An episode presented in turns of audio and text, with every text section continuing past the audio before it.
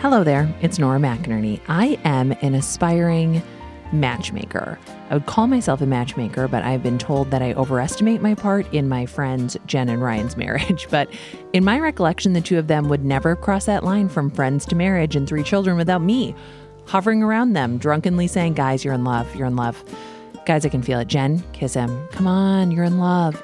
However, I have inadvertently made a match between two people who listened to this show and then met online, and now I'm going to officiate their wedding. I nearly said narrate, but I will officiate. It's kind of the same thing. Last year, we did a TTFA live show around Valentine's Day, and I did a little bit of matchmaking on the show. But you know what we realized? We realized our listeners, you, you are actually the best. The comment section was all of you talking about dating and what you wanted in a partner, and some of you being like, wait, that sounds like me, or wait, that sounds like my best friend, or hey, that sounds like my brother. So this year, we are not doing a live show, but we are doing something different, something that I think is better. We are going to make a dating show. Children of the 90s might remember commercials for Great Expectations. It was a dating service that happened on VHS tapes. The problem with dating apps, uh, so I've heard, are numerous, right? They commodify people. They make us seem like disposable avatars. It in general turns human connection into a game of instant yes or no when really, I mean, if I'd seen my husband online, my current husband, this number 2, I would have swiped no.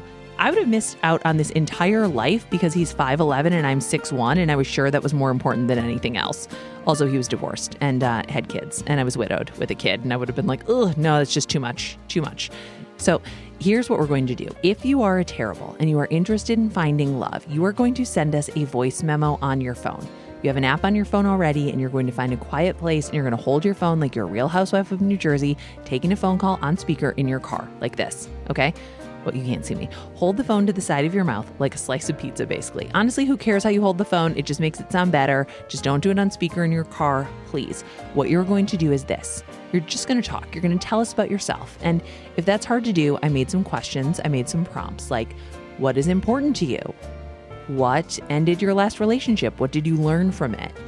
What do you imagine eh, in your long term partner? What does a Saturday night look like? What does Sunday morning look like? What is your love language? What is the worst New Year's Eve you can imagine? For me, it's leaving my house. What's your favorite word? Record until you're done, send it to podcast at noraborealis.com, and we will include it in a future episode where other terribles can hear it.